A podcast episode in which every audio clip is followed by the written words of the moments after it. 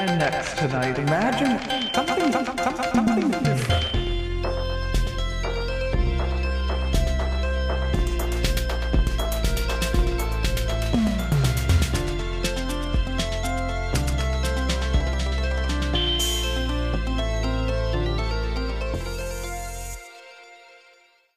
Hi, and welcome to DSA San Francisco's The Priority. On this podcast, you'll hear education sessions and reports from our chapter priority campaigns, including how you can get involved in our work to fight for socialist transformation in San Francisco, across the country, and around the world. Today's episode is a recording of a panel held on Thursday, October 14th titled Jane McAlevey's Organizing Model A Critical Evaluation. Uh, heads up that uh, part of the audio starting around the uh, 11 minute mark is a little bit crackly, uh, and this is a long one, but we hope you enjoy. Thanks. All right. Well, um, welcome everybody uh, to our panel on Jane McAlevey's book, No, no Shortcuts, uh, being hosted here tonight by the San Francisco chapter of the Democratic Socialists of America. Um, we have three very distinguished panelists and, and uh, organizers that I have great respect for um, that I'll be introducing shortly um, after I make some, just some, like I said, some brief comments about how this all kind of came about. Um, and, uh, you know, kind of like maybe what we're hoping to do with the panel tonight um, like Evan was saying, you know, this this seems like a really special night to be talking about labor organizing with, you know, uh, the John Deere workers coming out, uh, going out today with the, the ongoing Kellogg strike. Um, you know, that Alabama coal miners have been on strike. More than a thousand Alabama coal miners have been on strike for like six months. Um, and then, you know, who knows what will happen next week as far as the strike in, uh, in Hollywood and um, the nurses and, and healthcare workers, uh, not just in California, but, you know, in Buffalo and uh, other parts of the country. So, you know, there, it, it was just like looking at the news today, there was just so much, so many stories in the, in the mainstream media about you know this so-called striketober uh, as people are calling it now. Um, and uh, you know but also just you know about like the tightening labor markets and the number of people who are le- leaving their jobs um, companies not being able to you know complaining about not being able to find low wage labor. Um, so it really feels like a, a, special night to be talking about no, no shortcuts. Um, I, am a member of the California Faculty Association at San Francisco State, um, as is you know one of tonight's panelists, Ann Robertson. And uh, last summer, we we formed this study group to read Jane, McAlevey's No Shortcuts with other members of the CFA um, and you know other faculty who are organizing on their campuses uh, in the CSU system up and down the state. Um, you may or, or, may not know that over the last few decades, academic labor has really increasingly turned into this two-tiered system um, to the point that you know contingent faculty, uh, so-called adjuncts, now teach a majority of the college classes across the country, and somewhere around 70% of faculty appointments are now non-tenure track. Um, so a bunch of us who are contingent faculty at San Francisco State, my, my, myself included, and, and Ann, um, formed this subcommittee within our union, within CFA, to push for equity for lecturer faculty, um, and with the long-term objective being to, you know, abolish this two-tier system altogether. So this summer, a, a bunch of us, um, you know, got together to, to, to read No Shortcuts and you know we discussed like you know what she calls the organizing model in, in you know in contrast to um, the advocacy model and the, and the mobilizing model. Um, and you know we talked about things like how to implement structure tests within our union. Um, there's generally lots of very good practical um, how to advice kind of throughout the book. Um, and and that's you know that's turned out to be really valuable for us within CFA because our contract within the CSU system um, has expired. Uh, our bargaining is now at an impasse, and so we may be headed for a strike in the spring. And you know, if we're going to be headed for a strike in the spring, we we need to be organizing now, like you know, like yesterday, honestly. Um, but you know, as we were reading the book last summer, more and more critiques also began to emerge from our discussions, um, especially from people who are more experienced organizers. And you know, we started circulating um, other critiques of you know, like friendly critiques of no shortcuts that have been written by you know folks like Kim Moody um, and you know other long time uh, long time organizers. And so tonight's panel kind of evolved out of those discussions um, from the need, on the one hand, to try to absorb the lessons that McAlevey has to offer, um, but also to approach her book from a critical perspective based on our own organizing experiences and, and struggles. Um, so now the last thing I want to mention too is that you know during this time we, have also tried to expand the scope of our organizing in connection with DSASF uh, by forming this labor circle of education workers, uh, and this labor circle has basically connected you know those of us at San Francisco State with like you know the, the K through 12 teachers in in UESF uh, UASF and and the movement of uh, rank and file educators, uh, you know, that one of our panelists, Alex, is is a part of the the SF More um, movement, and uh, you know, as well as like people from City College and and anyone who you know is an education worker in San Francisco. So, you know, if you if you're an ed worker in San Francisco, please consider reaching out and and joining and becoming part of our labor circle. Um, DSASF is also hosting our first organizing training session as part of this Labor Circles priority campaign. Uh, and that's going to be on Monday, October the 17th. Uh, and it's going to be led by another one of our panelists, the great Evan McLaughlin. Uh, and so you can go to the DSA website uh, or the calendar to register for that and uh, I'm sure that you know Evan will probably have a little bit more to say about what to expect with that. Um, so uh, that's pretty much the extent of like how I wanted to kind of set things up. Um, I'm good with like you know um, keeping time and and taking stack when uh, you know questions arise and everything like that. So I'm good with you know facilitating things.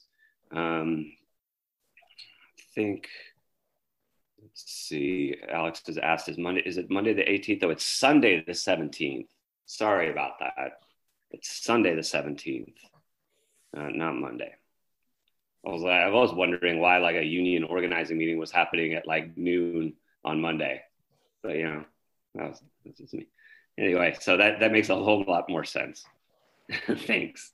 So let me uh, introduce my, my, my colleague Ann uh, here. Ann Robertson is a long time, uh, a long-term member of the executive board of the California Faculty Association at San Francisco State. And she's a member um, of the Equity for Lecturer Faculty Committee of her union, and also a member of DSASF's Labor Organizing Committee and DSASF's Education Organizing Committee. So um, I will hand it off then uh, to Anne. Great. Thanks so much, Ryan. And um, so I'm going first because even though I have criticisms of McAlevey, I find that one thing that she does that's really, really valuable is she uh, distinguishes what she calls the mobilizing approach to union operations and the organizing approach. And the mobilizing approach is really bad, and that's what most unions are about. But uh, while the organizing model is really good, and there are only a few unions that have adopted it, but they've done a sensational job. So I want to, that's what I want to spend most of my time on, distinguishing these two models. But let me start off with just kind of a general introduction. Um, and you know, let me just first say that we all know that appearances can be deceiving in our society. So people who are looked up to can in fact turn out to be the most despicable people. Uh, and I'm thinking, for example, of politicians, religious leaders, university professors, et cetera. And then those people in our society who are labeled despicable or or most unworthy can turn out to be the real heroes. And I'm thinking, for example, of people who are incarcerated, our students, low wage workers, and people like that. So things can be just the opposite as they uh, that they appear in our society. And in my experience, I'm finding that unions turn out to be a domain where appearances can be the most deceptive, in that good people often look to our unions as shining examples of social movements, but they're judging just by appearances. In fact, many unions are playing a reactionary role to one degree or another, and they could be doing so much better if they were transformed into a more democratic organizing model. Uh, and just to give you an example of what I mean by unions being particularly deceptive is uh, Ryan mentioned that we were in the study group together with, fa- with faculty from across the state reading uh, No Shortcuts. And uh, I must say, at the end of our, our session, most of these people are still absolutely clueless when it comes to distinguishing um, a, a, union that's going in the right direction and a union that's going in the wrong direction. And it's not because there's something wrong with these people, it's because it can be uh, so difficult and complicated to understand the nature of a union because some really are going in the wrong direction and some are really going in the right direction, but people don't understand uh, how to distinguish one from the other. So that's what I want to focus on. Uh, so uh, in any case, um, yes, so uh, let's go to the second slide, um, Alex. Uh, I want to start with the bad model. It's the it's called uh, McAlevey refers to it as the mobilizing model. And I just want to start off with some general characteristics, and then I'm going to list a bunch of specific characteristics. But this is the model that most unions adopt and uh, uh, they're very just keep in mind mobilizing model is a bad model. So uh, first of all uh, it's a model that uh, labor bureaucrats rely on. They don't engage the rank and file in any significant way. This model was rejected in the 1930s when there was a labor upsurge but it's become uh, incredibly right, widespread now and almost I, more than 90% of the unions this mobilizing model um, this approach can win gains, but these gains are relatively minor. And for that reason, the working class has steadily lost economic ground since the 1970s as more and more social wealth goes to the corporations and the rich and less and less goes to the working class. And inequalities, of course, have been uh, soaring. But uh, one of the things that really shows you how, uh, how bad this approach is, is that the unions lots of the unions have accepted this two-tier worker system, which is just horrible because it divides the workers and it puts them pits them against one another in a really um, uh, unhelpful way. And uh, the last thing I'd say as a general introduction to the mobilizing model is, is that it's a kind of a reflection of how capitalist society works in general. And by that, I mean, we've got a society where the elites rule and the vast majority of the population is simply uninvolved in governing, except to cast a vote now once in a while, uh, if we bother to do that. Um, but um, but uh, by and large, we live in a society where people don't engage in politics. They don't engage in any serious running of the country. Okay, now, so keep the slide, Alex. I'm just going to go through quickly a bunch of particular characteristics of this kind of a, it's a bureaucratic union. So first of all, top elected officials run the union, they make all the major decisions, and they maintain an exclusive hold on power. Uh, they hire professional staff, and the staff have to uh, uh, be loyal to them, otherwise the staff are fired immediately the rank and file are almost entirely uninvolved in the operations of the union. They regard the union as a kind of a business where they pay money in the form of dues and they expect a service in return for the dues they pay. Otherwise, they're disengaged. Um, and of course, they expect by service, I mean, they expect uh, better pay and better uh, benefits. Um, when the union mounts a campaign to win a contract, uh, to win a contract, uh, it's the top officials that lead these campaigns uh, along with the paid staff. And when they hold demonstrations, they're relatively small, attracting a group of people that McAlevey refers to as um, activists. And activists, in her definition, are people who are already kind of, kind of leftist, convinced, we're dedicated. I mean, people like us are activists, for example, and we're prepared to go out um, to these demonstrations, but most of the rank and file don't bother.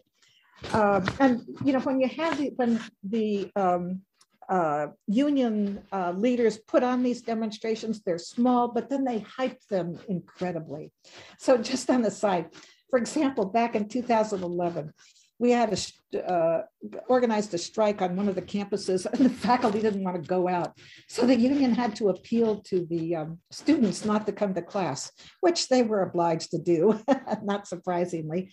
But, uh, but then uh, just a uh, couple of weeks ago, the president of our union talked about what an inspiring strike that was. So it's just that kind of uh, double speak, as it were. Uh, oh, this, this is an important point. This mobilizing model relies heavily on politicians. So our unions pay Democrats lots of money and we get a few pennies in return. Um, that when they uh, negotiate contracts, they negotiate them behind closed doors. They don't involve the rank and file. Uh, and what I what I mean they, it's the top leadership of the union and, and staff people. Uh, this kind of a model, they reject strikes and they've explicitly rejected strikes. They used to refer to the strikes as obsolete. That was back in the 1990s. But they reject the strikes, and instead, what they do is they quote unquote partner with the bosses. So, boy, that really, that really um, undermines a fighting spirit when you're partnering with the people who are trying to screw you.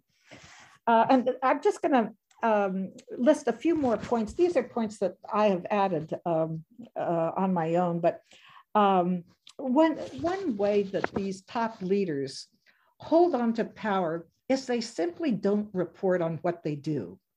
And unfortunately, most people, of course, are not seasoned in unions. They don't understand all of the intricacies of how unions operate. And the rank and file don't realize they're not getting reports. So they don't know that they don't know. And this means that they stay disengaged and passive. So that, but that's that's how the the bureaucrats hold on to power. Uh, oh, and then another characteristic of the mobilizing model is that often these top officials award themselves with lavish salaries. And I'll give you a good example of this. RoseAnn DeMoro, she headed up the uh, Nurses in California Union and then the National Nurses United. Uh, she was, her salary was more than $400,000. She ran her union as a top down affair, but she supported Bernie Sanders, so everybody thinks she's wonderful. So, but that's, that's an example of how appearances can be deceiving. And the last point with respect to this um, mobilizing model is that you have to realize that some of these top leaders adopt this model because they're power hungry, they're selfish, they're greedy, et cetera, et cetera. All these bad things. But you have to realize that a lot of good people also fall into the mobilizing model because that's what they're used to. And that's the only kind of a model they've been uh, they've been introduced to. So they don't understand that there are other alternatives and much better alternatives. So just because somebody is leading a union that has adopted the mobilizing model, doesn't mean they're a bad person. So just something to keep in mind. Okay, so uh, Alex, if you could go to the third slide. So now I want to turn to the good way of running a union. It's what uh, McAlevey calls the organizing model. And this is when, when she uses the word organizing, she means rank and file organizing. I just want to start with some general characteristics. So this model is based on a class struggle approach. She uses those terms explicitly, and that I think is good. It's the goal is to unite the workers to fight the bosses. Uh, and it's about shifting power. It's not pleading with them to give us a raise or pleading with the politicians to help us.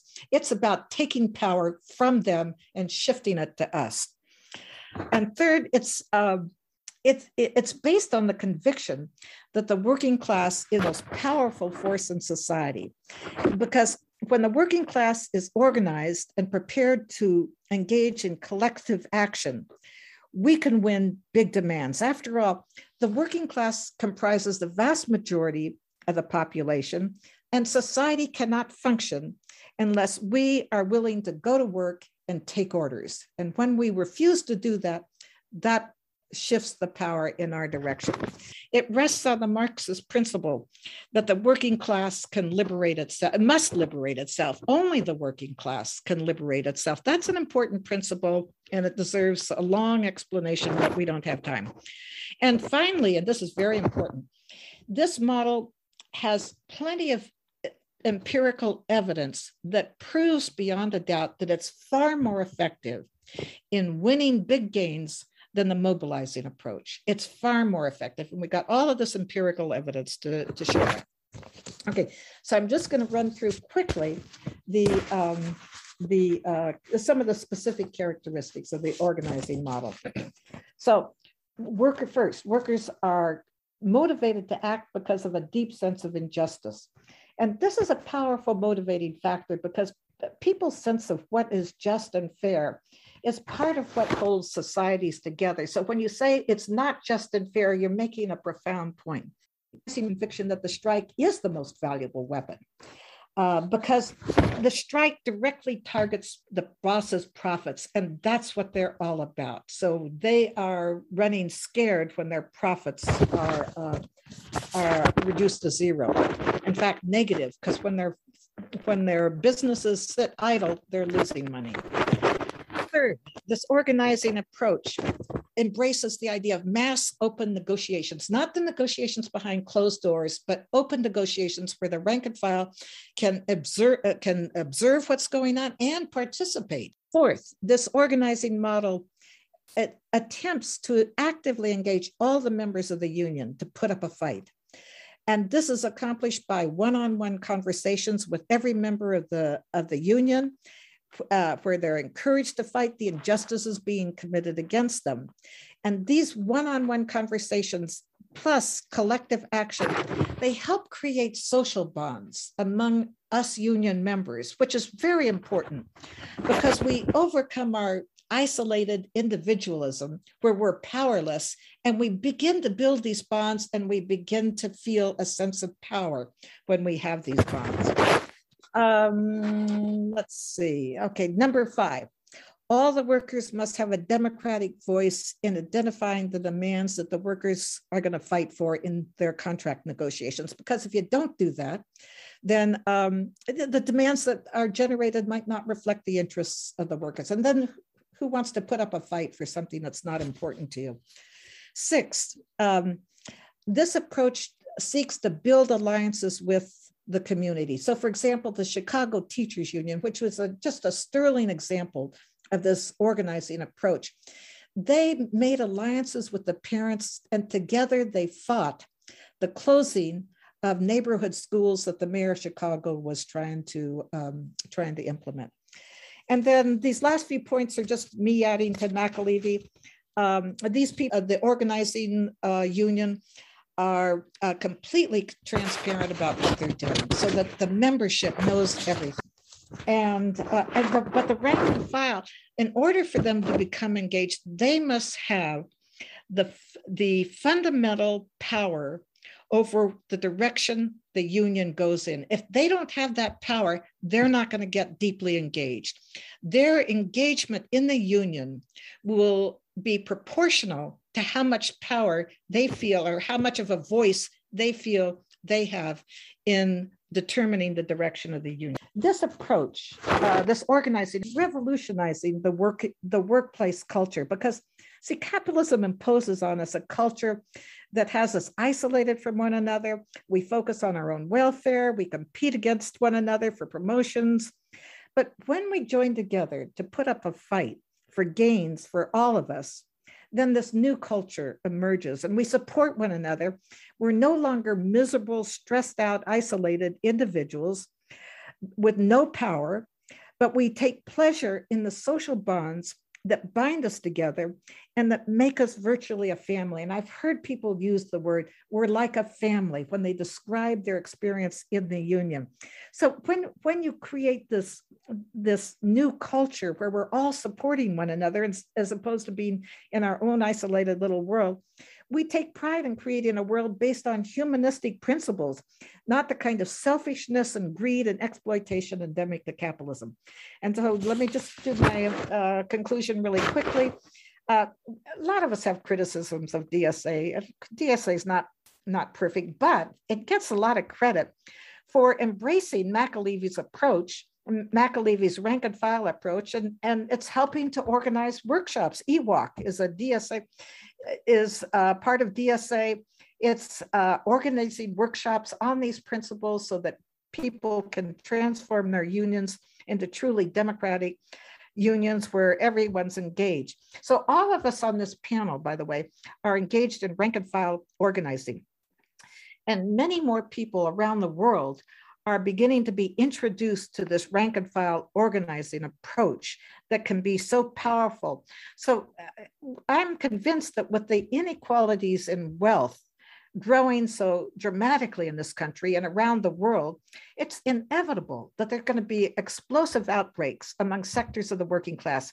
And if we are organized, we can fight back and we can win. So I'll leave it at that. Great. Thank you, Anne.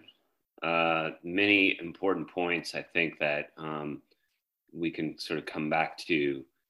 Um, I, uh, Evan, are you up next or Alex? Uh, I think it's me. Okay, cool. Well, um, I will uh, just introduce this is Evan McLaughlin, a socialist and uh, labor organizer in San Francisco. He has worked with city workers, uh, nonprofits, healthcare workers, manufacturing, food service workers. You got an industry, Evan will organize it. um, he is a uh, co-chair of uh, DSASF's Labor Organizing Committee and also a member of the Red Star Caucus. Uh, so take it away, Evan. Great. Thanks, Ryan. Um, and thanks, Anne, for um, leading us off here. Um, I think most likely what I'm going to be talking through is what you could call mostly friendly critique. Um, because the vast majority of everything that Anne just laid out, um, I'm absolutely in agreement with. And in general, I do think that the fact that DSA and workers, labor organizers are actually studying closely studying a method of trying to organize and build power based on masses of workers, in my opinion, that can only be a positive thing, right? That we have people on the left, people in labor, workers who are thinking deeply about how it is that you actually build power, how do you actually move people in a way that's effective, that actually shifts power rather than just, you know, perpetuates the kind of uh, state of the labor movement as it has been for quite a while. Um, and I do think, I do want to run through some of the things that I think um, are some really positive, some of them indispensable contributions from McAlevey before I start talking about what some of the critique is. Um, in general, I think having this sense of rigor to leftist or labor organizing, that we do need to look at, you know, empirically testing okay how do we actually approach this work? Um, how do we build up the level of support in a workplace so you can go on strike with 90% support? Um, this concept of organizing and distinguishing that from the concept of mobilizing uh, extremely important, especially somewhere like DSA where it's incredibly easy to default to a mobilizing model. Where you're only talking to the people that are sort of um, already uh, inclined to be engaged with DSA, I guess is the way to put it.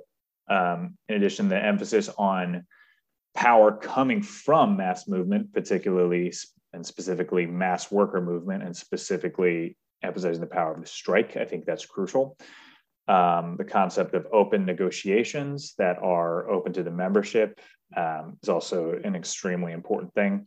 And I was trained in uh, Unite Here, which is a union that really very, very closely follows this model of kind of McAlevey's type of organizing. You know, they they have been doing this since before McAlevey put this book out, but the methods that they use really track very closely along with it. Um, and so that's where a lot of my perspective in this comes from. And there are a lot of things from McAlevey's approach that I do still utilize, like this concept of very uh, thought through one on one conversations. That's actually what the training on Sunday is about. However, there's a lot of things that I actually, that if I look at McAlevey and in my experience of the way that I was trained in Unite, here, there's actually sometimes a real disconnect between the way that um, that sort of training and that sort of uh, model tells us that organizing happens and that building worker power looks like that to, in my opinion my experience doesn't line up with what it actually looks like on the ground right um, the real primary example of this that i want to focus in and talk about is the question of leadership and what does leadership look like in the McAlevey model and what does leadership look like for socialists who want to develop uh, worker power, essentially. Um, and obviously, this is such a crucial question for anybody who considers himself a leftist or a Marxist is how do you build leadership within the working class? It is maybe the single most important question that you can ask at any point. Um, and McAlevey provides a pretty straightforward um, answer to this, which is she Anne mentioned this concept of the activist, right? Who is sort of ideologically motivated, is predisposed to be involved with the union, and she counterposes that to what she calls an organic leader, right? An organic leader is what she defines as somebody who has essentially a social circle or a social base that even prior to union organizing happening, they're influential, they're respected, they can move people. And she specifically says that these are often people who are not initially interested in the union or union organizing. Uh, her model very, very much says that those should absolutely be these the people that a labor organizer focuses on.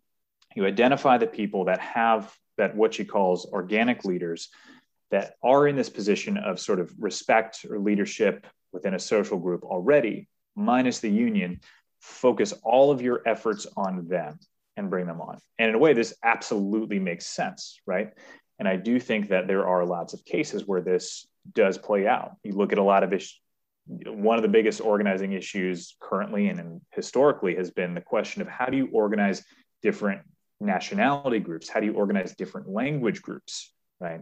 That is absolutely a, a, a real question that you have to deal with. And you do have to understand the existing social dynamics of a particular group rather than just kind of barging in. However, what one of my main issues with this is is that it sort of poses a static image of workers and a static idea of you either are an organic leader or you are not. You are an activist right? And all of our efforts should be focused specifically on these organic leaders. Now in my own experience that's never been what it actually looks like. And one of the kind of light bulb moments for me was that in kind of my organizing practice was like, okay, I can let go and not be so stressed out about the idea that I'm talking to a bunch of people and not only the organic leaders. Um, there have been lots of times where there was somebody, I'll take an, a specific example, somebody I'm thinking of who worked at Tartine Bakery was extremely social, talked to a lot of people, was uh, bilingual, talk to Spanish speaking workers, talk to English speaking workers, extremely hesitant about the union, never wanted to talk to me, right? Always tried to. She always avoided it, right? And the way that we were able to get her on board to help out with this, it was not by only focusing on her, it was by organizing as many workers as we possibly could where we were able to have conversations with masses of workers who were able to build up the level of um, like anne talked about this idea of something is not right here. This is not a just situation. And that was what made the difference. You know those one-on-one conversations were important but this sense that okay this person is not alone was much in my experience that was much more important Good point.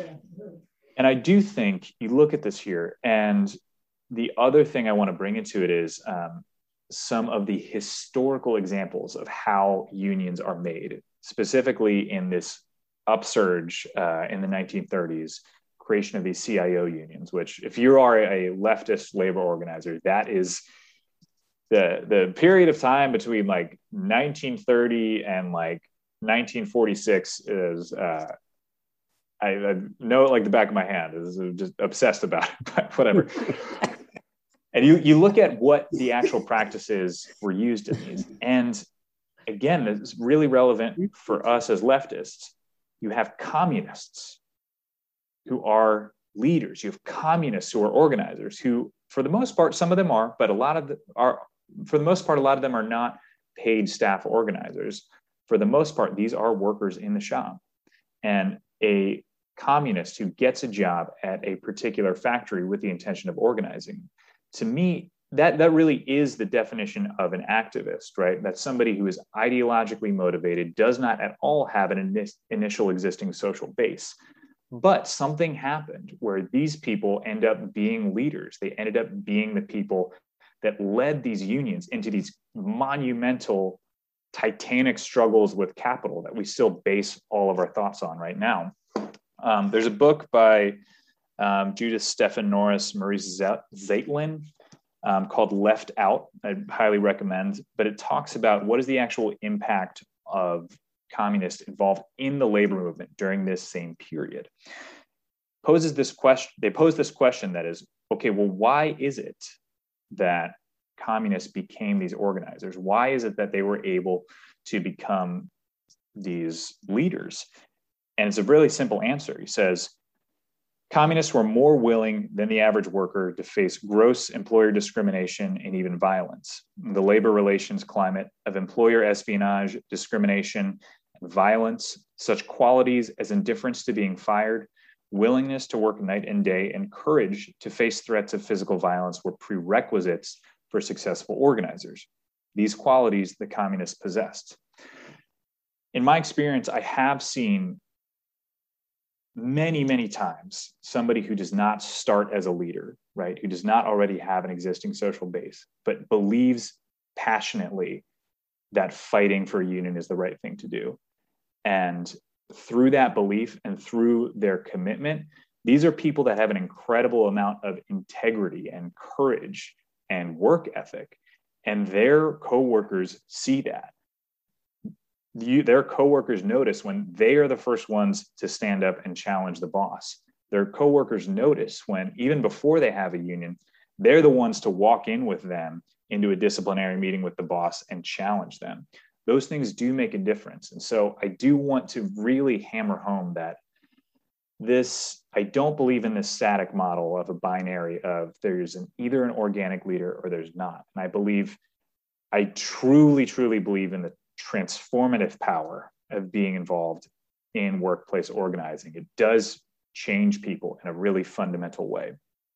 Um, the other thing that i wanted to raise here is that i have a real concern and again some of this is borne out by my experience being a member of unite here being an organizer with unite here that this specific method of that McAlevey utilizes, it does actually produce instances where you have very effective fighting forces of workers, right? However, I often see with this type of model, there is not a lot of room for uh, the development of real worker democracy. One of the things that does go unacknowledged in this type of model is there's the there's this funny thing that happens in some of these conversations where the organizer themselves, whether it's you know often presumably a staff staff person with the union, is not really part of the equation, right? And talk about examples of actions and things that can happen. You know, we want to do a structure test by having a sticker day. Um, we want to, you know, build up and, and try and have as many people sign on to a petition as possible. And it's almost always, in, in a lot of ways, it is a one way line of the decision making where there is leadership that has made the decision about this is the strategy we're going to use and has developed a really effective way to carry that out. However, again, if you counterpose that to what a lot of the building of these unions in the 30s looked like, it was an attempt to build up on a mass scale the development of that strategy between masses of workers. Obviously, that is the definition of easier said than done, right? And I am not at all suggesting that that is something we can just flip a switch and do overnight. And I'm not at all knocking the fact that, you know, Unite here, for example, they pulled off a nationwide hotel strike like three years ago, and that's certainly that's nothing to sneeze at, right? But I do see a limitation in McAlevey's model as I see this as an extremely effective way to build unions. I see a limitation of not, I don't see a path forward in building beyond unions into a working class movement that goes beyond this kind of a trade union consciousness and does use the strike weapon to challenge things that are beyond kind of what is typically what typically does um, is the strategy that uh, that kind of union staffers come up with or kind of union leadership does come up with um, so i what i'm interested in doing i'm not interested in throwing away McAlevey's model what I want to do is say, how can we take this model that does implement a rigorous approach to saying, how do we build power? How do we build towards a strike and the importance of the strike and build it and uh, combine it with this approach of building mass worker democracy in a way that I have seen is transformative for people um, in their ability to actually have not only a say in their workplace, but a say in a much larger way. Um, and I think we need to look a little bit about what some of the examples in our history have been and apply that to this. So I think that's all I got. Thank you. That's great, Evan. Uh, that also leaves us with a lot of important questions for building a socialist movement. Um, our third panelist uh, is Alex Schmaus, uh, who is a member of the San Francisco movement of rank and file educators, uh, which I mentioned earlier, um, which is sort of a, a, group of rank and file educators within the larger union of UESF. Um, Alex is also a member of the Tempest Collective and the Democratic Socialists of America. Um, and so I will hand it over to you, Alex. Hi, everybody. Um, I'm speaking through my phone because my connection isn't great on my computer. Um, I guess I'm going to be the one that offers the most um, stri- strident criticism of, of McAlevey. Um, and I'm going to try to make an argument that um, we need a totally different independent sort of perspective um, and method uh, as, as a socialist movement.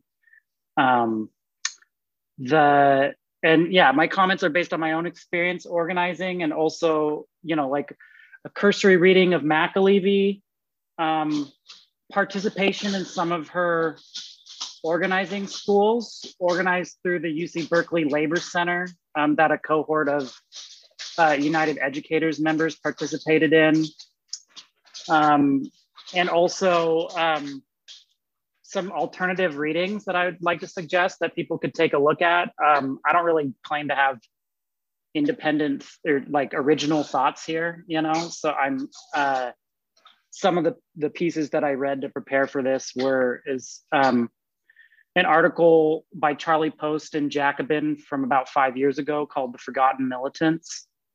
Um, uh, an article in uh, Against the Current um, by Marian Swerdlow that came out more recently called What Method of Organizing? Um, and uh, a forthcoming piece uh, by Avery Wear in Tempest um, that's going to be about McAlevey and her relationship to Foster and the tradition of the Communist Party. Um, the so, but I, I guess I want to start with you know where our meeting kind of started, um, which is like, what is the state of the labor movement today? Um, oh, also, could I want to stay within ten minutes? So if Ryan or Alex, if someone could give me like a heads up when I have should wrap up in about a minute. Uh, yeah, um, I'll give you the notice at like 7:59. Perfect. Thank you.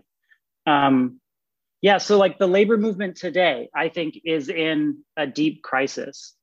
Um, there are definitely reasons to be hopeful and like events that we should try to be a part of and learn from. Uh, you know, like the in, the recent increases in the number of workers on strike. We were talking about the 10,000 workers on John at John Deere that are on strike today, or the looming strikes um, of film and television workers and um, healthcare workers. I mean, we're talking about tens of thousands of, of workers uh, potentially going out on strike.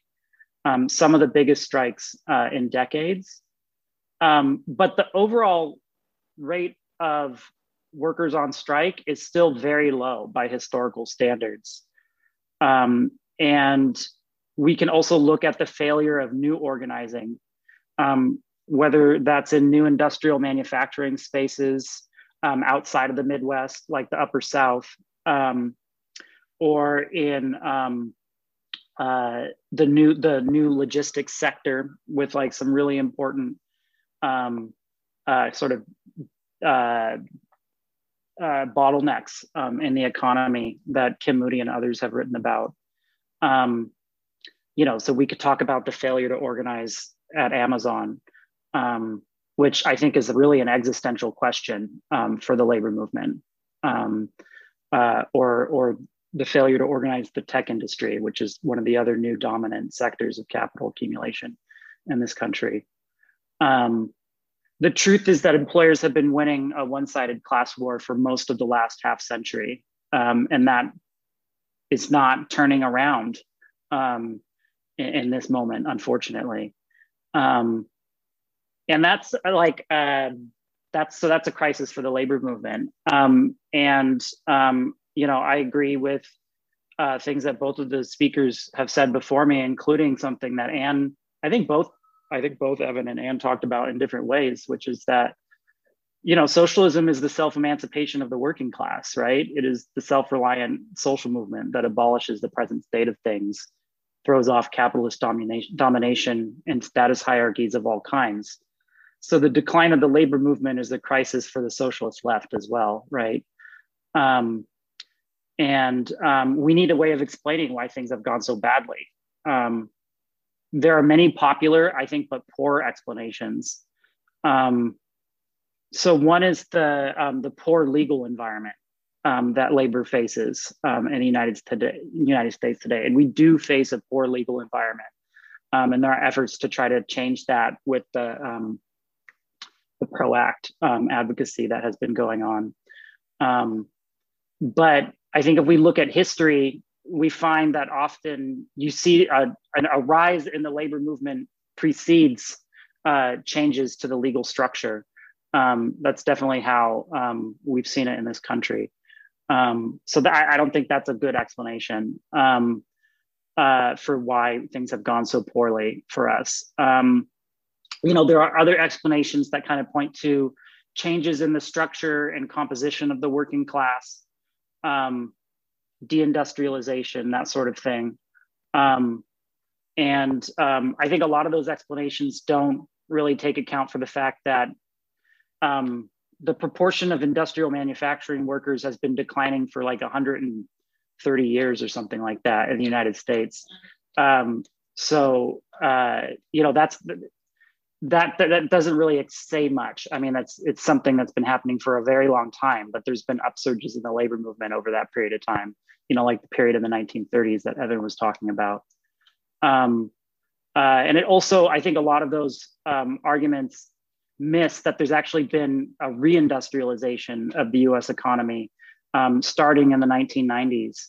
Um, and you know, so there's new there's new industrial landscapes in this country. Um, there's been the rise of the logistics sector as well. Um, so, so that doesn't really answer the question either.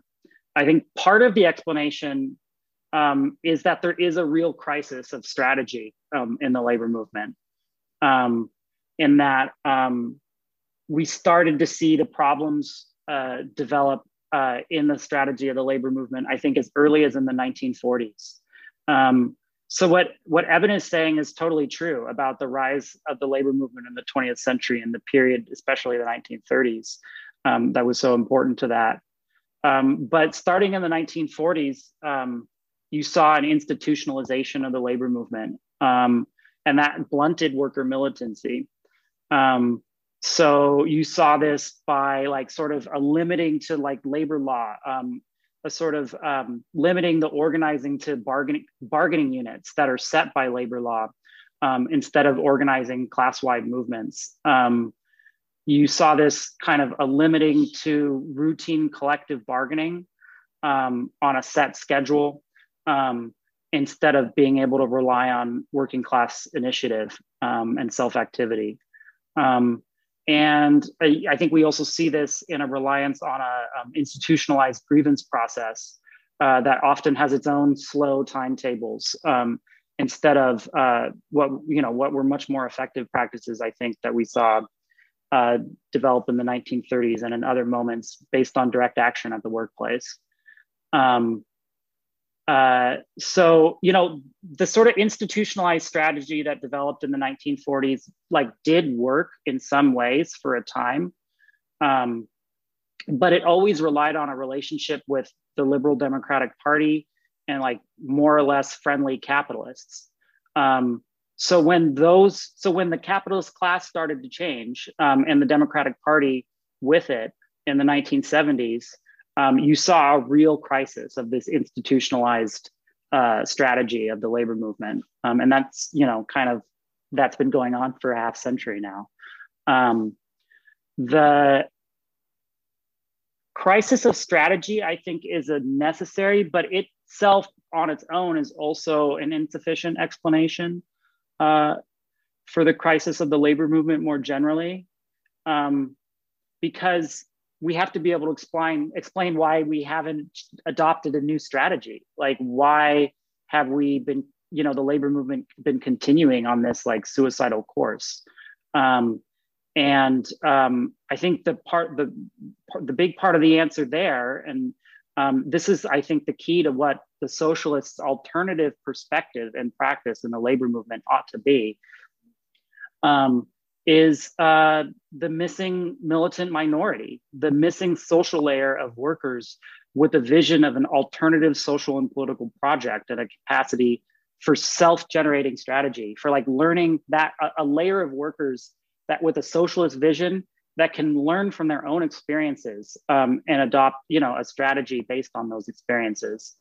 Um, and um, I think a militant like a minority, actually. Um, you know, people McAlevey might call union activists, um, which is something that I think we should like proudly reclaim. Like, I'm proud to be a union activist. Um, uh, and it, it's we're talking a about a minority of people, and that's because, um, as Charlie Post writes and others, you know, you you have an uneven development of working class consciousness, and that's rooted um, in the necessarily episodic character of class struggle under capitalism, right? Like, no, like all workers can't be out on strike, occupying their workplaces and leading insurrections all the time, uh, because you know we're we we we live precarious existences and we rely on um, you know sub, sub, sub, subordinating ourselves to capitalist domination in order to get a wage and survive you know uh, so um, not everybody can be fighting all the time. Um, but alongside full-time union officials and um, more most of the time passive massive workers there can be a militant minority and those are the, the you know the communists that evan was talking about in the 1930s um, uh, they've taken you know the militant minority at other points in history has taken more politically heterogeneous forms but it's always had um, a radical politics and an alternative social and political project um, to you know liberal capitalism. Uh, you know, Ernest Mandel said that these are the people that don't abandon the front lines of class struggle, but continue the war by other means. Um, so I think that's you know basically what we have to center our strategy around as a socialist movement is building a militant minority. I think who is McAlevey and what is her appeal? Um, I, don't think she's someone that is really proposing an alternative to the institutionalized forms of collective bargaining um, that have been sort of the dominant strategy in the labor movement for 70 years, 80 years um, since the 1940s. Um, she's, I think, represents a layer of the union officialdom uh, that wants to do that with a more liberal politics um, and, a, and maybe some more militant tactics. Um, it's a militant liberal business unionism. Um, the and you know like that, you know, is not an entirely bad thing. Um, you know, and it creates. Um, uh, you know, I believe in. I, I don't believe in lesser evilism at the ballot box, but I do um, in terms of like a union movement. I'd rather have a McAleveite union leadership um, than a traditional business union leadership. Um, you know, I think that's better for the socialist mo- movement and the militant minority. Um, but what we are doing, I think, is something different, um, or ought to be. Um, the uh, so yeah, I mean, she. Um, I think one of the things that people find valuable about McAlevey um, and um, her writings and definitely the the members of UESF that I that participated in the labor schools that she led um, is that because of the low level of struggle, like people just don't really have an opportunity to engage with any kind of systematic thinking about organizing. Um, so regardless of what she has to say, like if you're making a space where people can start to think systematically about organizing, um, you know like that's that's a valuable thing and like things like the intentional conversation that evan is talking about are not like um, original thoughts or unique to McAlevey, right? Like they're just, you know, good practices that you you develop um, from thinking about organizing and from you know the experience of organizing. Um, You're so, 10 minutes, Alex. Sorry to interrupt. Oh. I did, I did, yeah, I, I think I, jump in there. I'll, Sorry. Yeah, I think I can wrap up there. Um, I have more to say. I think this is a really rich discussion, um, uh, and we should continue it in different ways. And there should people should do writing, and um, uh, because uh, you know, again, there's a real crisis of the labor movement and the socialist left, and um, there are also reasons to be hopeful. And so, like, let's let's make like make our action effective. Thank you, Alex. Uh, sorry to, I just was trying to pick my spot to come in there. Um, so we can uh, we can do a couple of things. I mean, we can um, uh, take questions from people. We can give each of the panelists also a couple of minutes, maybe to respond uh, to each other. Um, if we want to circle back to points, you know, that were made um, uh, earlier, we can do that. Um, so Anne or Evan, uh, if you if you want to make some follow up comments, um, or we can take questions from people. Brian, uh, let me just interject. So why don't we let uh, people, you know, ask questions or make comments? You know, they don't they don't have to just ask questions, Of and course. then you know, so let's give them a chance, and then um, and then let's see how things uh, develop. Okay, uh, Terry, you're on stack, so go for it. Hey, uh, sorry, I'm also talking through a phone here. Um, so uh, I'm wondering if there's anything people who are unemployed can do. I'm unemployed right now. I'm looking for work, one of the last jobs I tried to get would have been a union job. And I had made contact with the union and said, hey, you know, I used to work where you work. I wasn't eligible for the union. I want to come back and get a different position that is eligible for the union. And they like supported me, but I don't think there was any like explicit way or method that they could support me to get hired. Like, uh, is there a strategy? Like, how do you get a union job in the first place when you know people on the union? Uh, how did how do they help you come in, or how do you help yourself?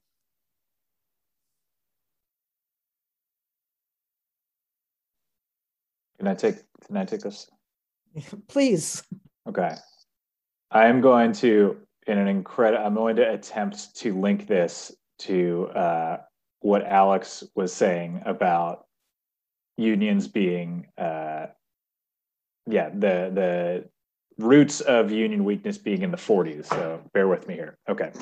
Um, so most people that you talk to that you ask them when was the labor movement defeated and who defeated it right um, most people will tell you ronald reagan in the 1980s right? And i don't believe that's actually correct. Um, i would put it at you know alex raises some i think real salient criticisms of the structures that developed specifically in the 40s i'm of the opinion that there was a lot of strength and a lot of um, possibility throughout the entire 40s.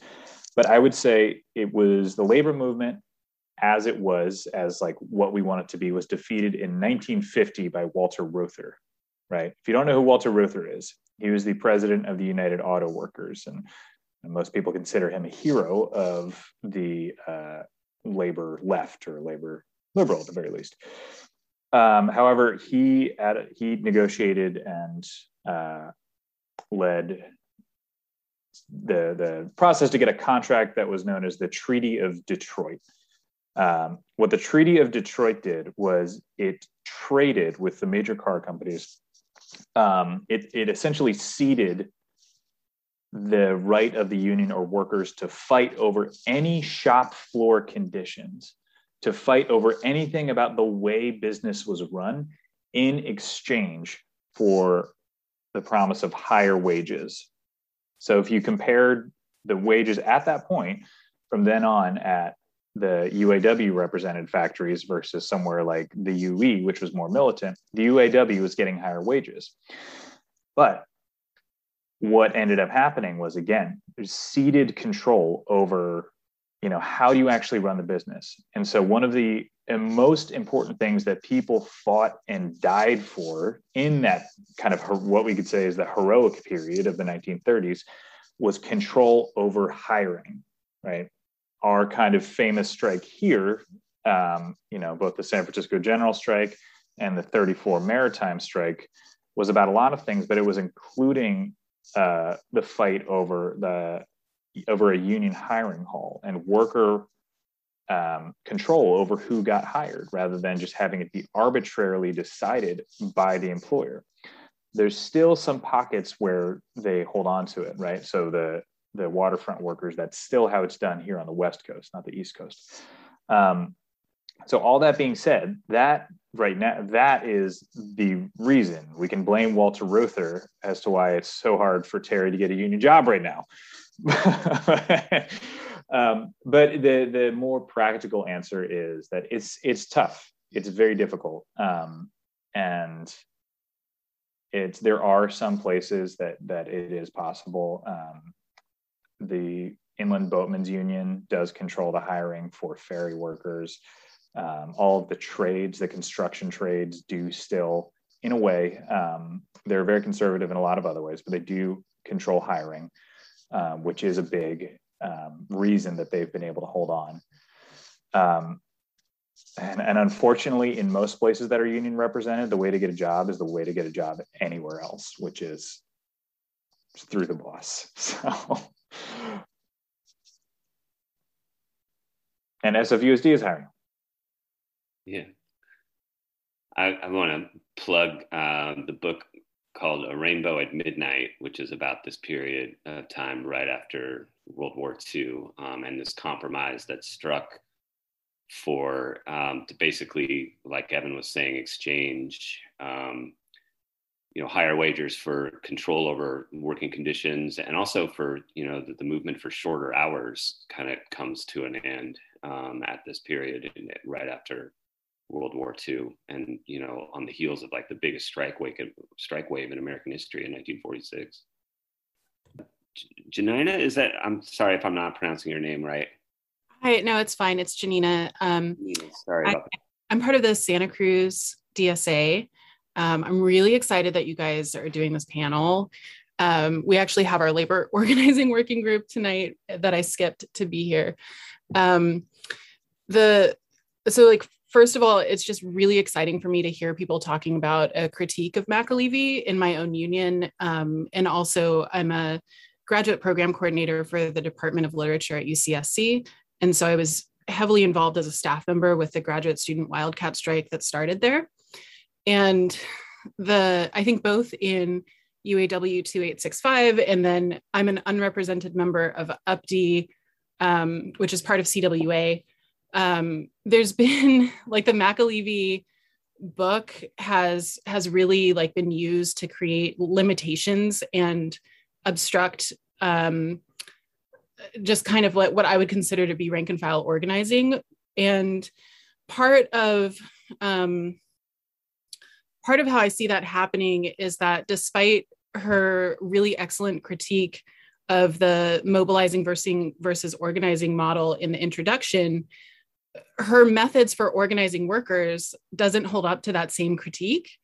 And my experience, and also from reading the book, is that the way that she considers organizing within unions is, is actually also top down. It is overly reliant on staff and overly reliant on outside activists coming in and building strategy and then telling the workers this is what the strategy is this is how you organize. It's not an organizing with it's a organizing so like it's a organizing them. Like it, it's a thing that they're doing to workers not a thing they're doing with with workers. And something that um, i think is sort of produced from that idea is that the union itself holds all of the resources. They hold all of the lists. They hold all of the like all of the funding. They hold all of these things. And so doing real rank and file organizing becomes impossible without buy-in from staff and without buy-in from leadership. And i also don't see her talking about the way that staff fundamentally have interests that are opposed to what workers need as union members and so, you know, like the money that a, a, union generates can be used to provide staff benefits, staff salaries, and it can also be used for the strike fund. And so there's a, a way in which staff are self interested in having strikes be shorter and self interested in settling a contract faster.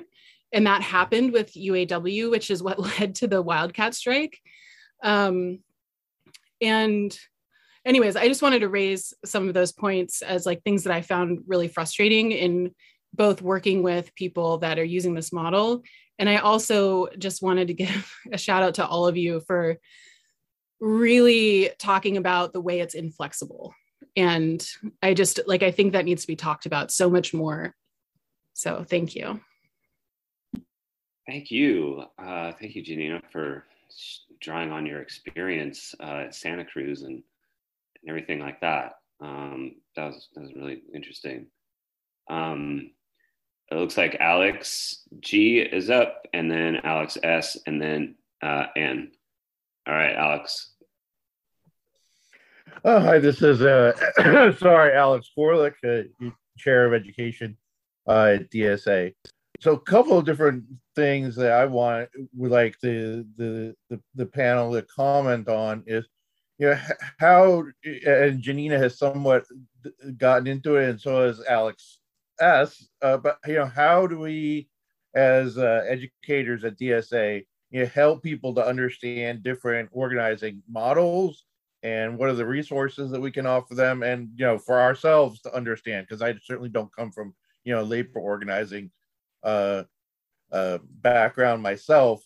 So you know, I think, you know, as, and I've read the book and I thought it was great, but, you know, I haven't been exposed to a lot of different, you know, organizing theories.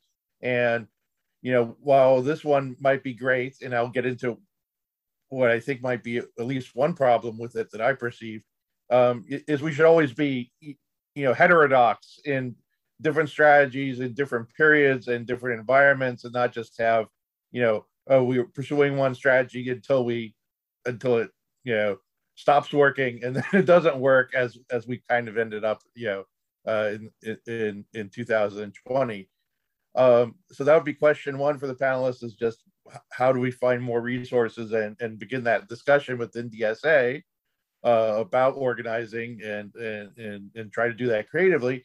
And the second is my particular point is you know as I'm reading the book, I'm noticing like this strategy seems to be really relevant for situations where you're starting uh, an initial situation in general. Um, and you have that kind of heroic period where you know you're beginning the union in that particular workplace. But how how well does it work as things go on for years and years? And does that reliance on uh, reliance on you know what she calls the natural leaders? How does that hold up over long periods of time? And I noticed, you know, throughout the book, again, it's mostly focused on situations where people are starting, or or in the, the for example, in the, the situation with the, uh, the the teachers union in Chicago, you know, a union that was basically moribund, and you know, a, a group of people use her strategy to restart. But yeah, as you're you know progressing in, in the labor conflict for for years and years, how well does that hold up over time? Thanks, Alex. Um, yeah, that, you know, we might use your question as an opportunity maybe to talk a little bit about more the, the labor circles priority campaign and DSASF and uh, this upcoming training on, on Sunday. Um, I'm going to kick it over to Alex S. You're next on uh, Stack. Yeah, I, I got back on because I wanted to um, respond to Janina about um, the experience uh, at UC um, with the. I I just wanted to say that I really agree, and it was definitely my. I was working at Berkeley High School at the time, um, and was a part of the East Bay um, DSA chapter uh, that had um, members that were um, part of the UAW 2865, the Graduate Student Union, at both UC Santa Cruz and UC Berkeley. And um, as well as members that were, so there were rank and file members, and then there were members that were um, in the, like that were officers, principal officers of the, of the local um, in the chapter. Um, and so the, in part, the debate within the union um, took place within the chapter. Um, and uh, the labor committee of the chapter and um, the general membership. And um, I think it's definitely true um, that McAlevey's arguments were mobilized um, by those folks, those comrades that were aligned with the local officialdom against those comrades that were a part of the rank and file wildcat strike, um, as well as those that were trying to organize in solidarity with them. Um, and um, you know, we could debate whether or not McAlevey, you know, what her intentions are in her writings, but it, they were definitely mobilized against the rank and file movement. Um, and um, I just think, and part of the the way that that happened was this. I think Janina is right, like a very kind of rigid um, argument for build for patiently building, um, you know, majorities and super majorities for action in a way that is really only possible um, if you have access to the resources um, of the union apparatus, like uh, you know, so like if you're an officer or, or a staff person.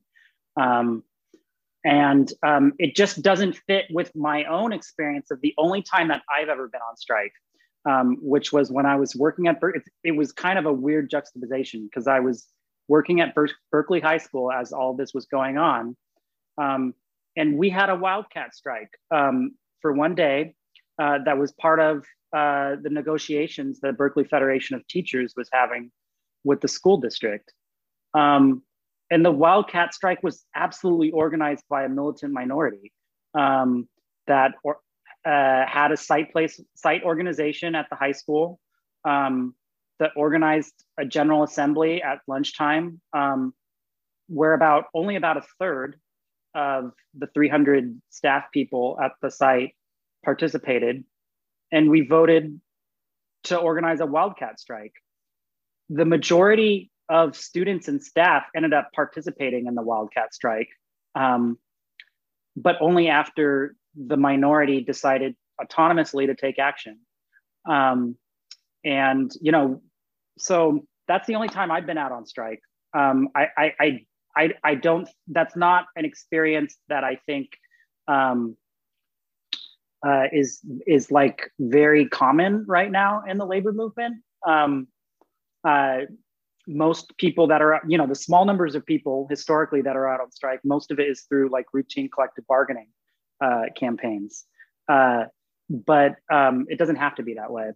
Um, and um, so I, I, wanted to say that. I just wanted to get on and share that experience. Um, the and I also wanted to say in response to Terry, like, hey, you, we need people to work in the school district. Nobody wants to work in the schools right now. Um, you don't need a degree to work in the school district um, to get involved in a union. And actually, the schools, um, and I know Evan mentioned the Inland Boatmen's Union, the ILWU local, are actually really good places.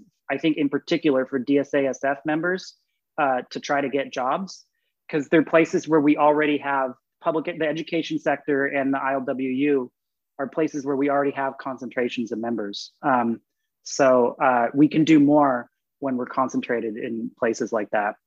Um, uh, but um, I think one of the implications of a strategy that's centered on building up a militant minority is that legal unions are not the end all be all. And actually, like, I think the most important thing um, is concentrations of socialist workers, you know, in workplaces, sectors, and industries. Um, though that's what's going to build the unions. That's what's going to build the struggle. That's what's going to build socialism. Um, so you can get organized at work, um, even if you don't have a union. Um, and um, you know, there was a time when we organized, unor, unor, you know, unemployed workers were getting organized too. That's also possible. so, yeah, Cool. Thank you, Alex. Um, all right, so I've got Anne and then Evan on stack. Uh, this is really a great discussion. I'm, I'm know, isn't really it? Pleased. Yes. Uh, so uh, I want to just go back a little bit and then I want to uh, talk about what Janina was uh, raising because she raised powerful points. Um, so look at part of the problem of the labor movement is that they've been relying on the democrats and since the 1970s the democrats embraced neoliberalism. I mean how stupid can you get i mean it's just, it's just so why don't we just shoot ourselves in the head you know it would be a lot easier and a lot less painful than relying on the democrats who are kicking you in the face so I, I give credit to McAlevey for criticizing that approach. Okay, so um, and, look, we should also, uh, you know, in terms of what's wrong with the union, we should also take into consideration this is class struggle. The, the the corporations have gone on the offense. They went on the offense in the in the uh, in the early 70s, and they have been going full steam ahead trying to stop us at every turn. So it's not as though they've just been playing their same, you know, the same role throughout the 30s and 40s and uh, 50s, et cetera. They, they have gone on the offense. And that, and, uh, and one of their chief mechanisms of domination has been the two-tier system where you know ryan and i are stuck in it at, uh, at, at, the university. And you know if there's so much animosity between those of us who are contingent faculty and those of us who are uh, tenured faculty lots of animosity. They think we're stupid we think they're stupid. I don't know who wins in a situation like that. Okay so uh, and, and but you know what? I i really appreciate is these uh, comments, and um, uh, Evan made it, um, uh, Alex made it, uh, that there's this undemocratic side to um, McAlevey, but it's it's a little bit um, nebulous because she talks about the rank and file being in control of the union, and if they're uh, you know leading the union, the you know they're the union and all of this stuff. But I I got the sense I read uh, those shortcuts carefully, and it's not as though she brings out the fact that the, that means that the rank and file have to be the decision makers. You can't tell them yes. what to do and That's expect true. them to be fully engaged in the union. But that is not made clear by McAlevey. So, uh, but and furthermore, I found her discussion of the role of the staff, and Janina, this is yeah, you made a great point about a conflict of interest here. Um, uh, she was very ambiguous about the role of the staff because uh, she criticized Alinsky for saying that the staff have got to be in the background and the the rank and file are the leaders. She criticized that, and uh, but um, but uh, on the other hand, she's saying that the rank and file have to be the union. So she was, uh, but I think in practice, she does rely overly on the staff. And as uh, Janina said, uh, they talk to us, not with us, and so, and and they do have a conflict of interest. And I have seen this time and time again in our union uh, where the staff are pretending to be our best friends, and they've got our, our local chapter president wrapped around her little finger. And yet she's undermining us in these subtle ways every step of the way. Well, that's because she's um, our statewide union is controlled by bureaucrats. So they're directing her. And uh, she's trying to undermine our rank and file uh, organizing every step of the way. But I, I but and, and, all of this though, I just do want to say that I think there's a, a powerful critique of um, McAlevey about her failure, her, her over reliance on staff, and her failure to really explain how the rank and file have to have control of the of the union. They have to define what the um, the direction it goes, and they have to define what they're going to fight for, not the staff. So, um, uh, and, and, just one final thing. Look at the show. I think the Chicago Teachers Union was a really great example. They did not rely on McAlevey. They relied on Naomi Klein's shock doctrine, which was terrific uh, because that's what that's what they're doing to us. They, uh, as Rahm Emanuel, our, the, the, evil person on the horizon, said, never let a crisis go to waste. So they, you know, there's an economic crisis or there's a pandemic, and they use it to take more from us because we're all, you know, stressed out over the situation, we're isolated, and so forth and so on. So, um, uh, so the Chicago Teachers Union really did do rank and file organizing, really did give the rank and file a lot of the power, and um, and um, deserve a lot of credit for that. Okay, so I'll leave it at that. Okay, awesome. Uh, Evan, you are up on stack. Yeah, thank you. Um, I appreciate what everybody has been saying. Um, kind of thoughtful level of critique. Um, one thing I wanted to talk about, though, and just kind of in reaction to some of the points that have been that have been raised, I do sometimes worry about. Um, you know, we talked a lot about the critique of, of some of these elements of McAlevey being inflexible. And the one that I was f- focusing on is this idea that a worker is either an activist or an organic leader, and sort of not understanding that that people develop and are changed through the process of organizing. I also do think there's a certain way that we can be inflexible in another direction, which is I, I worry sometimes about uh, having so much of an emphasis on only the shop floor and in the individual shop floor that it's almost like we do kind of throw out the concept of leadership and of mass action, right? Um, because there is, I, I don't believe that, you know, the problem with unions is that there is you know leadership or that there is you know even that there's a bureaucracy right? It's there's this dialectical relationship between actual effective leadership that leads people into conflict and the actual level of conflict that's going on right? Um, you look at somebody like um, you know the example of somebody like harry bridges who starts off as a member of a militant minority who is like he's handing out a fucking newspaper on the docks right? That's that's classic militant minority stuff. Giving out a newspaper? Come on.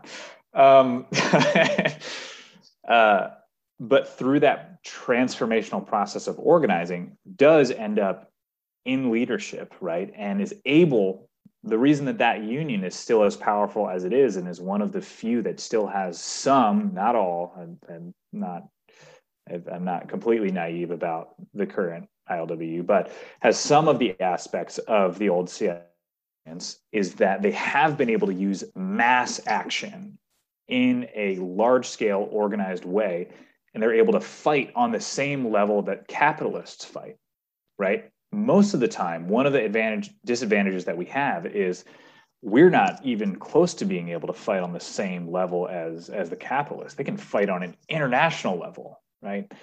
Um, so i want i don't want to abandon this dialectic between the level of shop floor radical militant minority action and then also using that to transform these organizations as a whole right?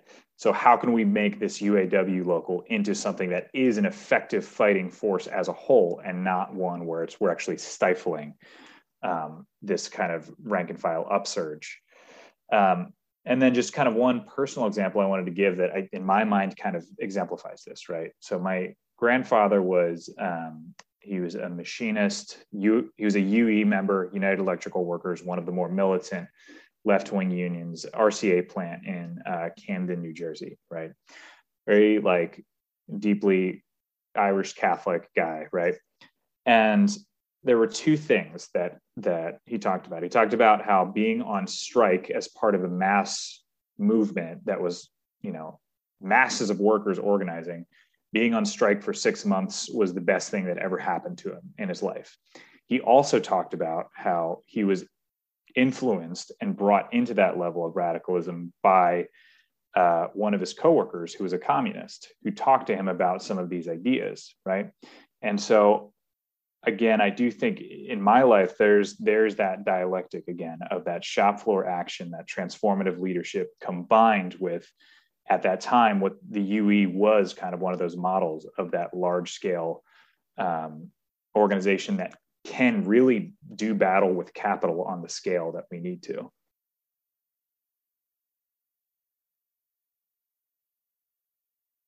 Great. Thanks, Evan. Um, Alex, uh, you're up. This is going to be my last comment. Um, I still think this is a great discussion. And in some ways, I think we're actually getting to the meat right now of um, some of the questions that the left um, has grappled with uh, for decades, like including within the tradition of the militant minority, um, right? Because like once, like within that tradition, uh, you know, there are many tendencies. I think um, uh, it's not like a singular thing. Um, and um, I think one of the things that, you know, even like the most heroic um, actors uh, in the history of um, the labor movement, um, certainly in this country, right, which was, I think, the, you know, in probably in the 1930s, um, uh, you know, led for the most part by uh, people in and around the Communist Party. Um, uh, one of the things that um, that tradition, and I think in, in that in this case, not just at that point in history, um, the U.S. Uh, communist workers, but internationally, um, didn't really uh, grapple with. I think was a theory of why um, labor officialdom uh, tends to be so conservative.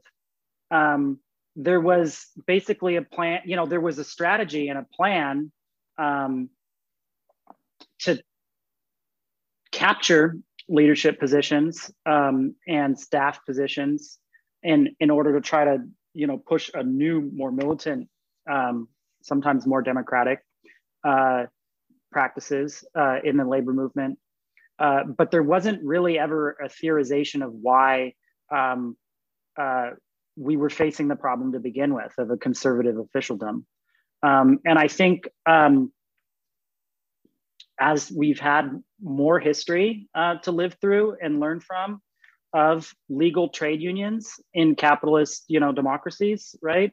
Um, there's been more theorization of this, and um, I think you know there are um, socialist and anarchist um, and other forms of radical politics that have developed different theories, but there are some things in common, um, which is the idea that unions in a capitalist democracy uh, are contradictory, right? I mean, some of this goes back to Marx's writings, um, but um, they're both the basic unit of um, defense of you know working class living standards of the class struggle um, and they're organizations that mediate uh, between bosses and employers um, and the uh, people that have staff positions and full-time official positions um, the bureaucracy um, uh, you know have that conflict of interest that anne was talking about right? Where they you know they're part of a labor movement and they want the labor movement to win um, but they're also part of an organization and they want the organization to survive right? And like the legal role of the organization um, is to mediate uh, between two classes right? So that you have i think that's the root of the conservatism and it means i think that um, while like we shouldn't rule out capturing those positions um, you know for tactical reasons um, uh, we can't center our strategy on it. Um, you know, like the, the Communist Party in the era of the Popular Front called it permeationism. Um, like, I, I, don't think that's the strategy that I'm advocating for. Um, I, I, don't think, um, you know, that is going to lead towards building a bigger and stronger militant minority um, and socialist movement. Um, the because of that structural uh, problem uh, of the labor movement. Um, so I, I think, you know, we really, the working class really truly has to be self-reliant. Um, and, you know, it is capable of organizing uh, on a mass scale. And, you know, we can learn from that history. Um, you know, William Z. Foster, uh, who was, you know, probably the most generative figure to come out of the Communist Party, you know, came into it, you know, being a generative figure uh, to begin with, uh, you know, one of the most um, important figures, I think, in our history as a labor movement.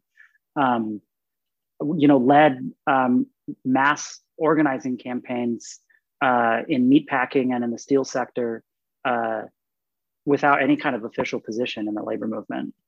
You know, he wasn't a leader of a union local or uh, federation or anything like that.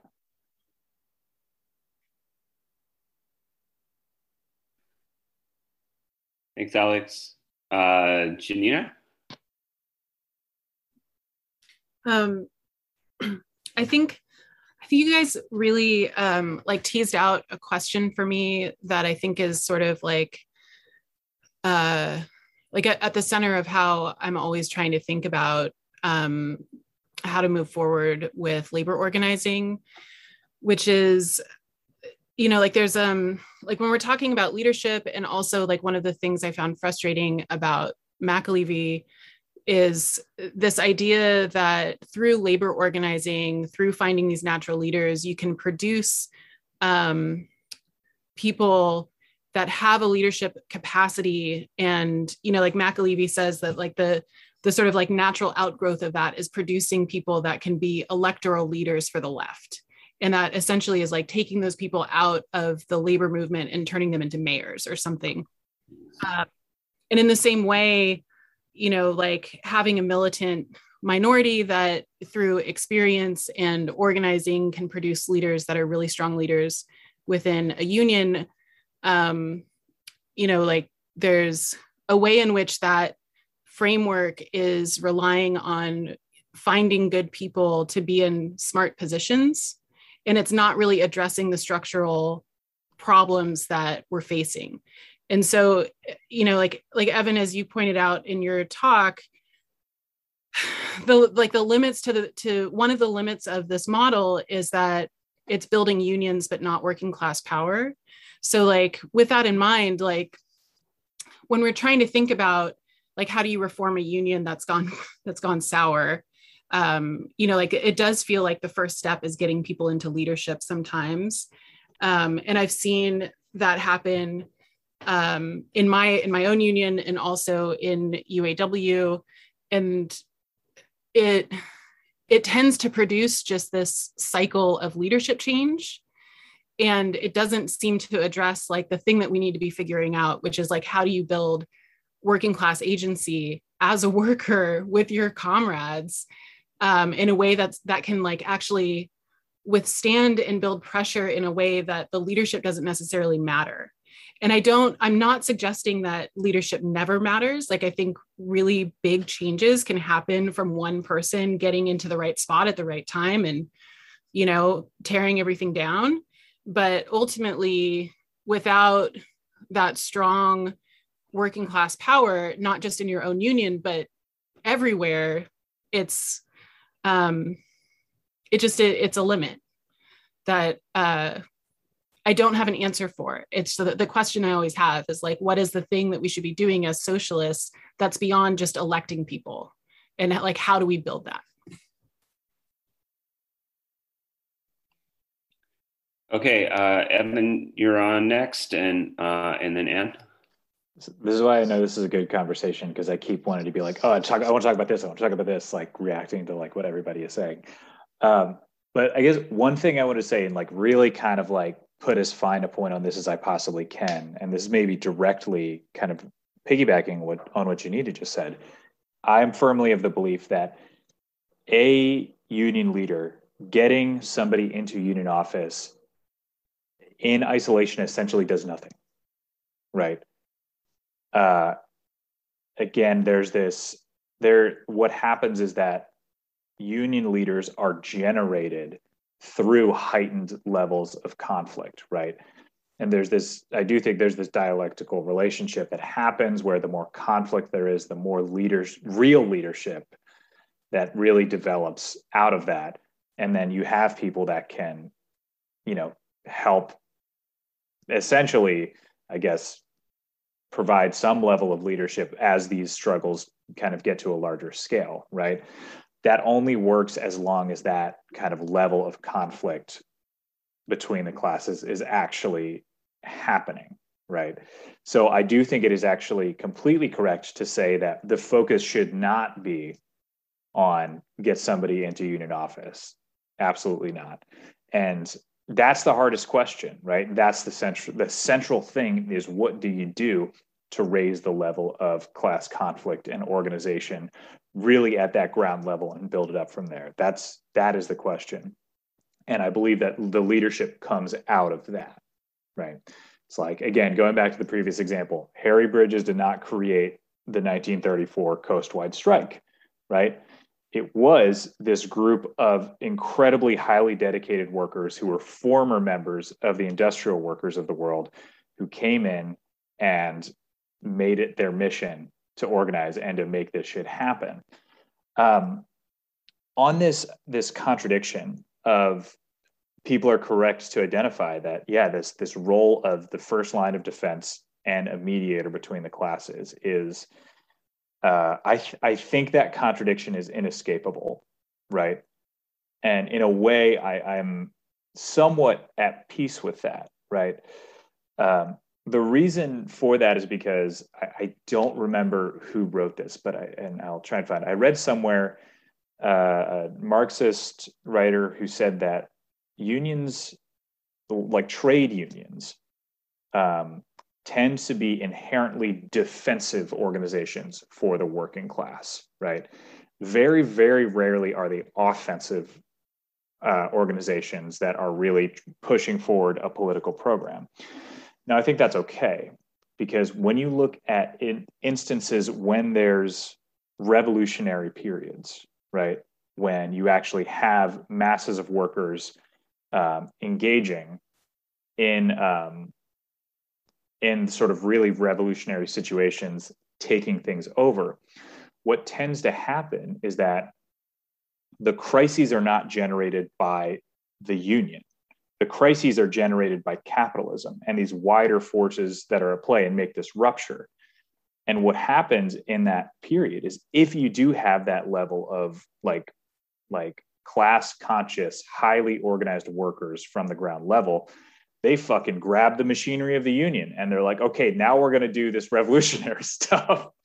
But it's really not until that moment that you see an it's not until that moment of rupture that you see that kind of um, revolutionary moment. They own that kind of brief second where unions shift from being defensive to offensive organizations. Um, I don't have the answer, but I do think it's, you know, I think it's a, the question is how do you navigate that contradiction in the meantime building up that level of organization, building up that level of conflict. And there, there are ways through the um, 30s and early 40s that some of these, these uh, elected leaders in unions, they did figure out ways to navigate that contradiction and not completely succumb to that conservatism. So there are examples of that in the past where it's like you build that up, and then when that revolutionary rupture happens, if you have done, if you have laid the groundwork, if you have organized people, then they now have an institution that they can take into their own hands and utilize. Um, so I just want to give a, a stab at the question Janina raised about, you know, how do we, you know, make this um, union experience more universally transformable? Um, and it's, and I completely agree with um, what people are saying that electing people to a mayor position is just absurd. You know, it, you got to take into consideration, you know, everything in our society is really corrupt. I mean, just, you know, just to begin with, we are victimized daily by corporate scams that try to take our money um, uh, and not give us anything in return. I mean, it's just a daily part of our life, you know, this robo calls, all of that sort of thing. But just going, uh, advertising, all of this stuff, we're constantly being victimized. The, our political system is incredibly corrupt. It's all it's it's about money, and it's about people who want to climb up the ladder. And there are a few good people who get into this system, and then they kind of they they're just isolated individuals. They get overwhelmed. You know they can't stand up to an entire ocean of corruption. They're just this little drop of water. So um so not so you can't um so what my my only answer to the to the question is look at you start a, a little action in your union where you put up a valiant fight. And what can happen and what does happen typically is that your heroic effort inspires other workers. It's just like what happened with the teachers' unions. You know, the West Virginia, te- well, the, you had the Chicago Teachers Union, that was uh, 2012. But then later on, the West Virginia teachers, you know, did a really did a remarkable thing, organizing, you know, and standing up for everybody, not just for themselves. It was really, really inspiring. And then that spread across the country to state after state after state. So uh, victories, and especially heroic, inspiring victories can spread quickly. And at a certain point, and I'm going to bring in the dialectic like Evan did, at a certain point, quantity can turn into quality. But you got to get enough of them, these experiences going. And we haven't had that experience yet. It, it happened in the 30s where, you know, they, the whole culture was just transformed uh, because of the union movement. But uh, we haven't had that in the union movement since then. And um, you know i'm just convinced that it's going to come uh, you know that the, the, american working class is a fighting working class but it's got to get that you got to build up the momentum to overcome this incredible resistance that our society imposes on us and keep, holds us back. But once that happens, then the whole show opens up and everything becomes possible. Everything becomes possible that previously was impossible. So I think it's just, you know, it's it's all it's our duty to just keep pushing and pushing and pushing on our little terrain to do the right thing and try to try to um, uh, bring our coworkers to uh, collective action, do it democratically, and then you know, and if we win, just have the knowledge that that can spread, and then and then you know if it spreads enough, we got a whole new ball game. So I'll leave it at that. Okay. Um, I had a question. Uh, there was a question about if we were ending this at nine o'clock. Um, I don't know if we had officially set an end time. Um, I, I, don't. I'm, I'm, not sure. Um, but we've got uh, Terry and then uh, Bill on stack. Terry. Yeah. Thank you. Thank you, Anne. Um, thank you, everybody. Um, I have a lot of kind of unformulated thoughts. I'll try to keep this quick. Um, What's on my mind a lot right now is I, I'm a Native person. I'm Cherokee, Choctaw, Chickasaw, and I'm involved with the anti-pipeline movement a bit and with some Indigenous sovereignty work. And um, when I think about who's on the offensive right now, Native people are really on the offensive right now. We're not like waiting around for something to happen, whether we're unemployed or we work in really unusual industries or we work in the home or you know we're academics or we're artists or you know a lot of native people are actually in the military um, and when i think about like mass organizing as a mass movement i think about like what material conditions do we want in the first place? Like a lot of us are fighting for money. Like do we really want money? Do we want food? Do we want ecosystems? Do we want the planet to survive? Like and then i see these contradictions where like pipeline protesters are fighting man camps. Man camps are like these encampments of male, predominantly male fossil fuel workers who show up in tribal communities and cause all sorts of problems. Um, and that's, you know, and then we have things like the Red Deal, Red Nation, where there are Indigenous people tying socialism to being Indigenous, and the values of being Indigenous are inherently socialist. And um, yeah, I'm just wondering like how how can we get the labor movement to think more about these broader questions and not just our individual workplaces? How can we build a mass movement that thinks about what are we fighting for in the first place? Things like that. It, it sorry, it's all like all over the map. Uh, Evan, you want to go ahead and, and take that, and and um, Anne is after that.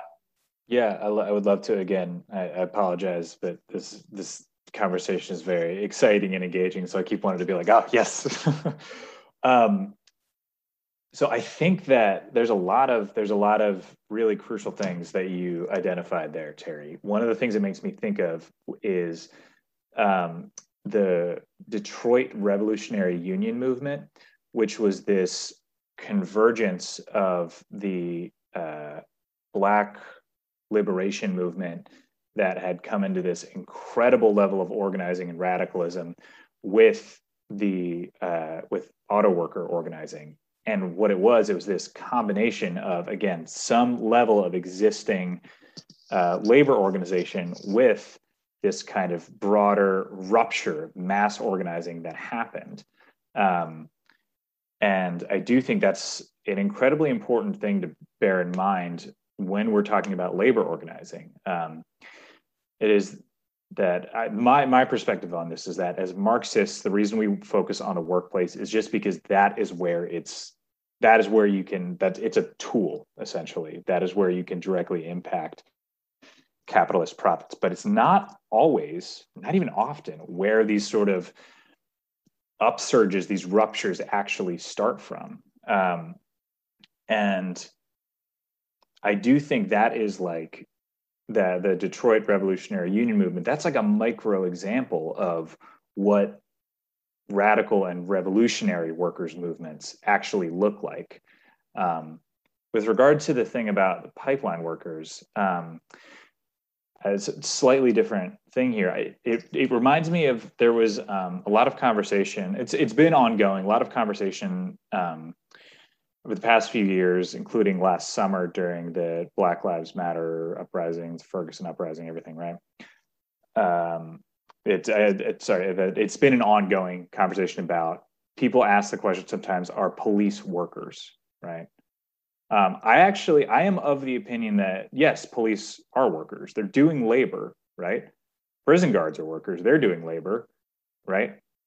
There are some types of labor that are inherently destructive, right? And I think we need to kind of hold that and be all, just accept that and be okay with that because I think it's a difficult argument to make that a prison guard and a police officer isn't performing labor of some type, right? And just we can be nuanced in some way and say that yes not just because this person is a worker. There's nothing moral about being a worker. It only means that you are in a certain position relative to capital that is extremely strategic. That's all it means. Um, and again obviously it's like the, the revolutionary agent there is the indigenous people fighting the pipeline right?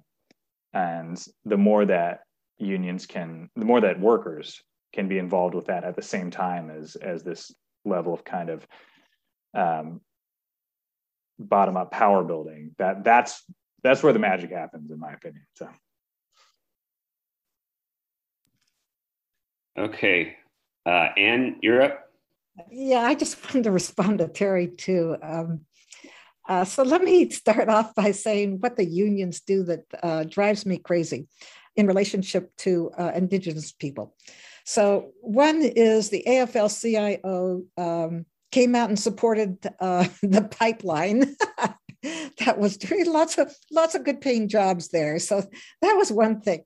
Secondly, and you know, uh, forgive me, I mean, this might not be a popular position, but my union engages in the practice of land acknowledgement. We start off every every meeting.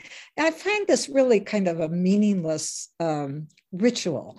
You know, it's like, well, now we feel like we're morally superior because we acknowledged, you know, okay, now let's move on to something more interesting, you know, da da da da da. It, it, it, it adds up to zero. It, ha- it has no meaning whatsoever.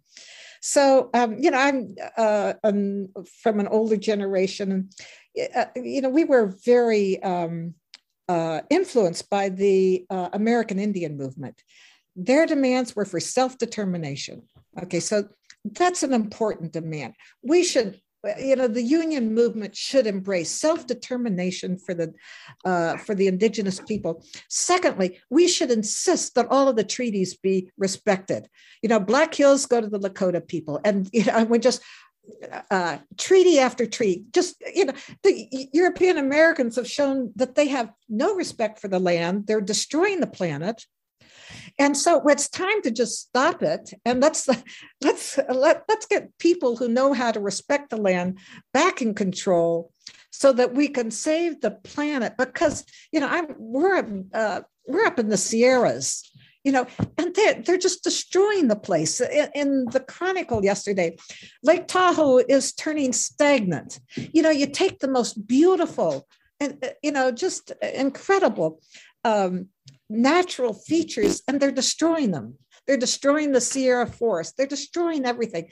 And, and they, they don't care because all they care about is money.